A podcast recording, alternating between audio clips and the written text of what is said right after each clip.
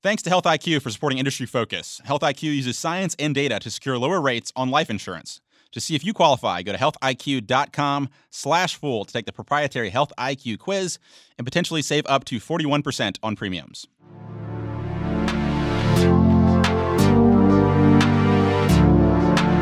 Welcome to Industry Focus, the podcast that dives into a different sector of the stock market each day. I'm your host, Emily Flippen. I'm Jason Moser. I'm Nick Sciple. I'm Dylan Lewis. And today we're talking financials. Today we're talking consumer goods. Wild card Wednesday. And we're talking energy. And today we're talking tech. Let's dive in.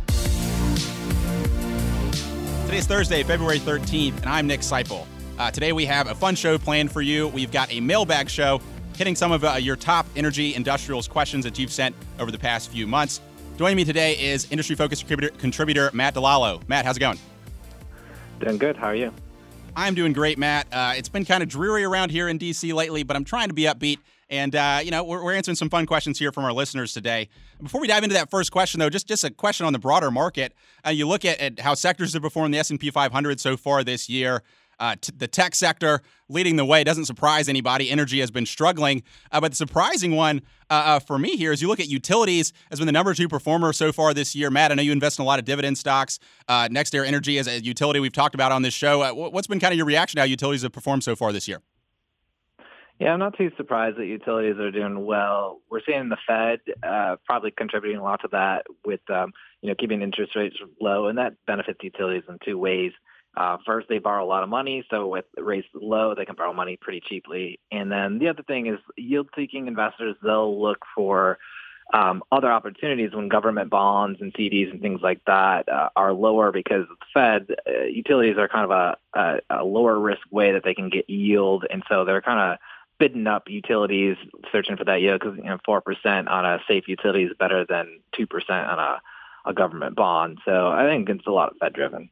Yeah, and that ties in uh, right with our first question. Jeffrey wrote in, said, First off, thanks for all that you do. He loves the show. He was hoping we could dive into the water utility industry. It seems that there's a huge amount of opportunity moving forward since clean water is so important to living well. Additionally, a lot of infrastructure spending has been kicked down the road over the past several decades. However, he finds the opportunity to be compelling as industry as a whole, but he's unable to differentiate between the many stocks which often have similar returns over the past three and five years. Matt, if you look at the water industry ETF, that's actually outperformed uh, uh, outperformed the S&P 500 over the past year. Uh, any thoughts for Jeffrey on the water utility industry? Yeah, well, just like the electric and gas utility industry, water is kind of drawing the same type of investors. So you're getting the yield-seeking investors, and those are looking for low risk.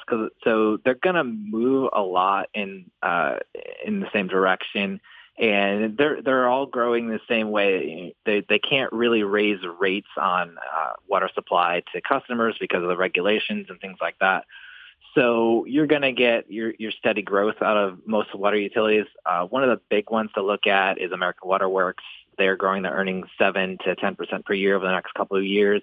And that's about what you'll get. I mean, that's that's probably in the higher end for water utilities, and they really they can either acquire growth or they can, you know, build, you know, uh, build um, connections to, to new communities and things like that. So it's not a fast growing industry by any means. And, that, and that's why it's kind of a draw to income investors. Absolutely, Matt. I, I looked up a quote here from, from Deane Dray of RBC Capital Markets. He's a guy who focuses heavily on the water industry. And he talks about water utilities representing an important defensive growth uh, part of the water sector. About 70% of the spending in that in this industry is break and fix, meaning you're replacing that that infrastructure that's in place. Talk about uh, what Jeffrey said about about we've had years of underinvestment there. Uh, and the number that he, he puts out there is saying that there can be estimates of up to $1 trillion needed to replace uh, existing infrastructure. So there definitely needs to be investment there going forward. Another area that I, I, would look at if you're looking at water outside of the utilities, uh, we talked about uh, almost a year ago um, I, I, had John Rotonti on the show, and we talked about A.O. Smith, which is a water heater company. Uh, they also have expo- exposure to water purification, uh, particularly uh, in China. They've had some issues with that business, but that, that is an area where there's where I think there's going to be a lot of growth, a lot of focus uh, uh, on clean water uh, in, in countries in Asia and elsewhere. And I think that'll be a growth opportunity for folks that are providing those kind of filtration systems. So that's an area to look look around. Danaher is a company that has exposure there. I mentioned A.O. Smith. so if you want to look to invest in water, that'd be an area that, that maybe I would I would look at and think about paying attention to. Yeah, I definitely agree. Those are different options, especially looking for more of a growth. Um, you know, somebody's got to supply all those the the things that go into water. Uh, another thing that I've kind of been keeping my eye on is uh, desalination and more of the overseas. There's just some opportunities for infrastructure, and two companies that I've got my eye on are uh, Atlantica Yield. They mostly focus on renewable energy, but they do have some desalination plants that they've invested in. They see desalination being a $26.8 billion market opportunity over the next five years. And then um, we, we talked about Brookfield in the past, uh, Brookfield Infrastructure, and then uh, Brookfield Business Partners. They're both interested in water, not big businesses, but they're they're making investments in that, and so that, that's kind of a, a side way to play water. Absolutely. I think just fundamentally, water is just, if you look at Maslow's hierarchy of needs, it's pretty low down on there. So, so this is an, an important piece of infrastructure that we're just going to have to invest in and, and maintain. Uh, you know, nobody wants to be uh, the next Flint, Michigan. Uh, that's for sure. Um, right. Moving on, uh, Don asks, can you help me figure out how to play the natural gas slash LNG oversupply? He has some Brookfield renewable partners. He says he doesn't want us to talk about shorting, though, uh, that the market can stay irrational longer than you can stay solvent. Matt, any thoughts uh, for Don here? Yeah, I definitely agree with uh, try to avoid shorting if all possible because I've been burned on shorting in the past. Um, but yeah, oversupplies in the commodities space, it's tough to get out of it. You know, companies they see the growth ahead and they they tough, they almost always get ahead of themselves, and that that's what we're seeing in natural gas. We know that there's an undersupply coming in LNG.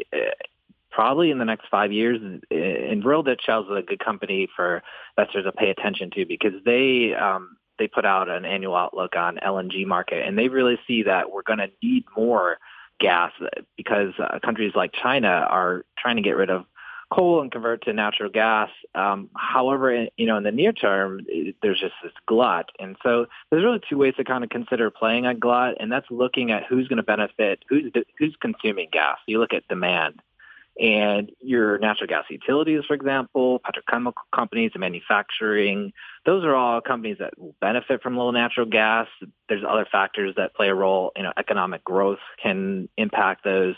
Uh, and then the other way is midstream. We've talked about pipeline companies a lot on this show, um, and that, that that's a good way because it doesn't matter what the price of gas is especially if they operate the long haul pipelines, uh, you know, kind of the interstate highway system, the natural gas, uh, your Kinder Morgan, your Williams companies, Trans uh, or TC Energy, they'll benefit as gas demand grows, which we see happening, but there's risk there too. Uh, Williams has a lot of uh, producer supply risk uh, because they gather a lot of natural gas, and so if there's bankruptcies, that could issue, you know, be an issue. But um, you know, they should benefit from no matter what happens with natural gas.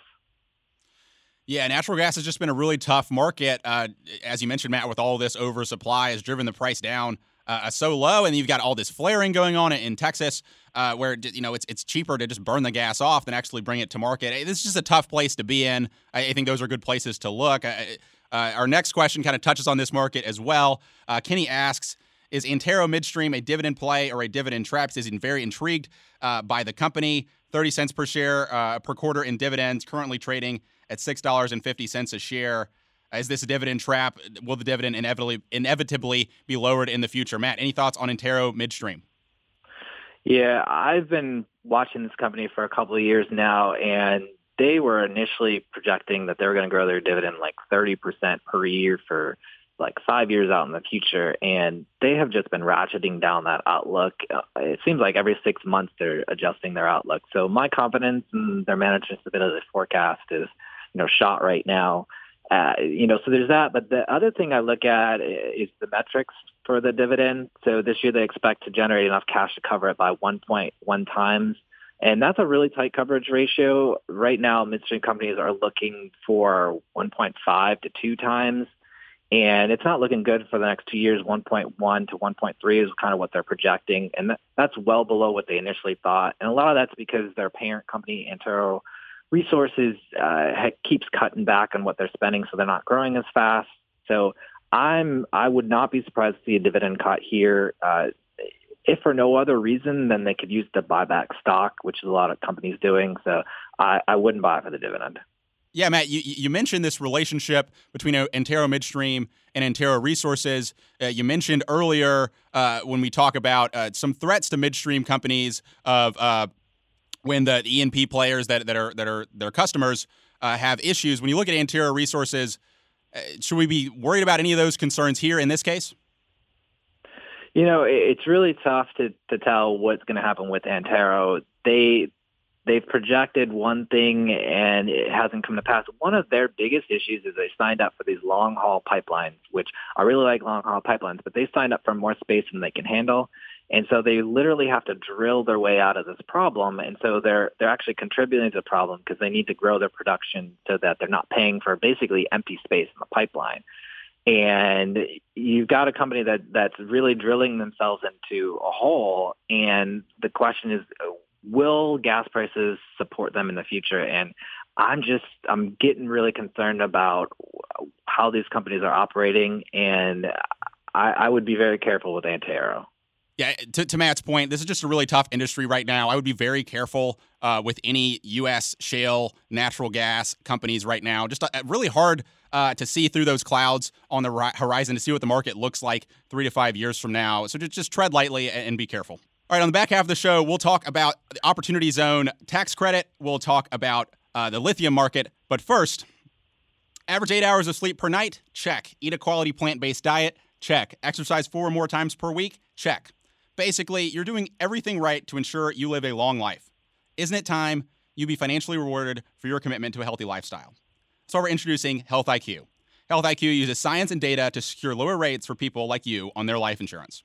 Health IQ can save you up to 41% because physically active people have significantly lower risks for heart disease, cancer, and diabetes. But these savings are exclusive to Health IQ. You won't find them anywhere else, and you must qualify to get a special rate. To see if you qualify, go to healthiq.com/fool to take the proprietary Health IQ quiz. Depending upon your score, as well as other related qualifying factors, you can save up to 41% on your life insurance premiums compared to other providers. That's healthiq.com slash fool. All right, Matt, as we sit here today in 2020, we're looking at a looking back at a 10-year bull market. When you look at your portfolio today, would you say you have a lot of unrealized capital gains? Thankfully, yes. It's been very nice being an investor for the past decade. Yeah, I think I think all of us, if you've invested over this time, it's it's it's, it's been great, and that kind of ties in uh, to what Stuart asked us. Stuart says, "I love your shows. I've had this question about stock capital gains and investing in real estate opportunity zones. Is it possible to avoid stock capital gains tax by reinvesting them into real estate opportunity zones? And I can answer this question yes, it is possible. Uh, and I think for all the all these tax questions, I would talk to your talk to your tax advisor. Uh, can't we can't give personalized financial advice. But with all that being said, if you, if you look at opportunity zones, this is an incentive that was put in place uh, with the tax cuts uh, a few years back, where uh, states uh, governors were allowed to designate certain uh, in their state, up to 25% of census tracts in their state that met certain income requirements as opportunity zones. And that allowed opportunity funds that either invested in real estate or businesses uh, in those opportunity zone areas to create these opportunity funds. And that and what happens if, if you're an investor in an opportunity fund, you can roll over uh, your capital gains uh, from, from other investment gains into an opportunity fund.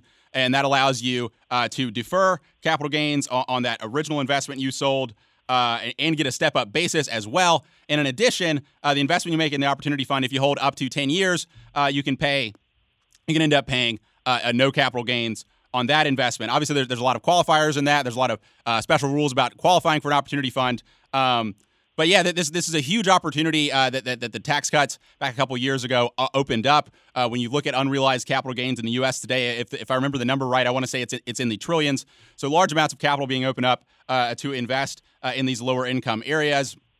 Uh, obviously, uh, there's there's a limited number of these areas and large amounts of capital. Large lots of folks want to take advantage uh, uh, of this, being able to defer your capital gains. So there's been a lot of competition uh, for these investment funds, but this is an opportunity that, that, folks can look into, and, and, maybe we'll do a full show um, on on this tax opportunity moving forward. But to, to answer to answer Stuart's question briefly, yes, is it is possible to avoid stock capital gains by reinvesting them into real estate opportunity zones. Okay, uh, moving on. Uh, Matt, our, our next question is from Amar. Amar asks, What's the market for lithium producers such as SQM, and why has the market trailed the broader market by so much? you realize that SQM is not a pure lithium producer. Matt, do you follow the lithium market at all? A little bit. It has a lot of uh, overlay with the um, energy storage and renewables, so it's definitely something that I'm trying to keep an eye on. Yeah, so, so, so to briefly answer uh, Amar's question, why has, has lithium producers as SQM trailed the broader market by so much? The, the brief answer is just oversupply. Uh, Morgan Stanley is forecasting that new supply from South America and Australia could add up to 500,000 tons of lithium to the market by the year 2025. That's about double of the current annual supply. Uh, at, at, the same time, we're seeing EV demand uh, actually slow in the biggest market in the world, uh, which is China, as they've slowed back uh, on some EV incentives. That's why lithium, lithium, uh, the metals price has fallen about 40% uh, in the past year. And so this is just one of those instances where uh, the, the, the demand drivers for the industry, EVs uh, or, or storage batteries, are growing at a slower rate than the supply is growing. So that's really driven down uh, the price of the metal. Matt, when you when you look at lithium, obviously there's been a massive oversupply. These these these suppliers have struggled you know, it's obviously a play in this EV storage battery trend. When you look at that trend, is there another area of the market uh, that you think uh, to, to play that trend might be a more attractive investment or might uh, be less susceptible to these commodity swings uh, than lithium?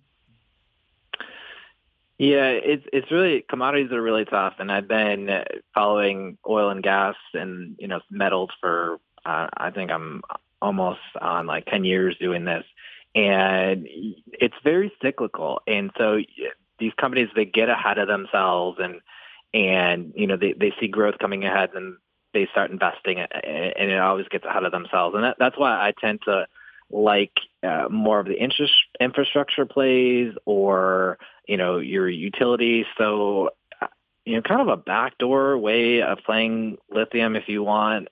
And we we talked about um, next next uh, era energy before, but they're really big. And they're one of the leaders in energy storage, and you know, so it's kind of the other side of that. They're consuming it, but they're they're almost banking that lithium prices and battery prices are going down because uh, of all this overcapacity. So it's going to improve their returns. And they're they're really seeing a big uptick, especially in solar plus storage, and they see the cost of that coming down to being almost on par with uh, efficient natural gas power plants in the next couple of years. So that's my safe way of playing this whole area. Uh, just because uh, you know mining companies are are just really tough. You have to have a you know kind of an iron stomach to kind of get through the booms and bust of it, and um, you know so it, it's definitely not for everybody. Yeah, I just think I think on these mining companies, you, you have to be right. Just you have to get a lot of more lot more things right to make money. So you have to get right that demand is growing in that underlying market. So in this case, EVs, EVs, and uh, and storage batteries. Number two, you have to be right on the supply and demand balance of other producers in the market. And number three, you, to, you, probably have to time it right because it's so cyclical. So it's just really tough uh, uh, to make money in that market. An area that I, I would also suggest looking at is, is, when you think about the the, uh, the infrastructure that needs to go into to developing uh, these assets. If you're charging uh, an EV or, or you're uh, or you're or you're uh, doing solar uh, to, to, charge these batteries. All of these all of these need an inverter. We've talked in the past about Enphase, SolarEdge, that the inverters that that they sell. Uh, I think I think that's that'd be an interesting business um, um, to look at. And there's other businesses that, that make some of those products um, that go into EV. So so I, I, would look into the components and I would look into the infrastructure um, as Matt suggested. Okay, Matt. Uh, last question for us going away. Tomorrow is Valentine's Day. Love is in the air. Do you have a stock that you love right now and why? Uh, I've I've talked about my love for Brookfield several times on the show. Uh, so, and I'm just going to go with uh, Brookfield Asset Management because I, I really couldn't decide between Brookfield Renewable or Brookfield Infrastructure. Uh, and Brookfield Asset Manager is, is the you know the parent of all of these um, kind of sub companies, and they they have renewables, they have infrastructure, they have real estate, and then they have private equity. And so you're getting into all these different um, businesses. But one of the things I really love about Brookfield, other than they've been a fantastic stock, returned very well, but uh, their CEO and their management teams, they put out uh, letters to, to investors every quarter. And uh, they're second in my mind to Warren Buffett's letter as like a must read for investors. They, they're they're very educational. Uh, you know, they they break things down like the economy and what's going on in different sectors. So uh, it's one of my favorite companies just to learn about different parts of the economy and learn how to be an investor. They're valued investors, and so I have a lot of affection for Brookfield.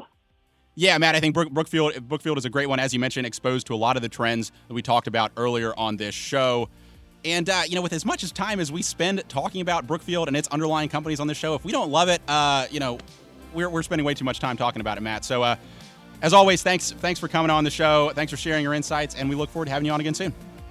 Hey, thanks for having me. As always, people on the program may own companies discussed on the show, and the Motley Fool may have formal recommendations for or against the stocks discussed. So don't buy or sell anything based solely on what you hear. Thanks to Austin Morgan for his work behind the glass. For Matt DiLallo, I'm Nick Sciple. Thanks for listening, and Fool on.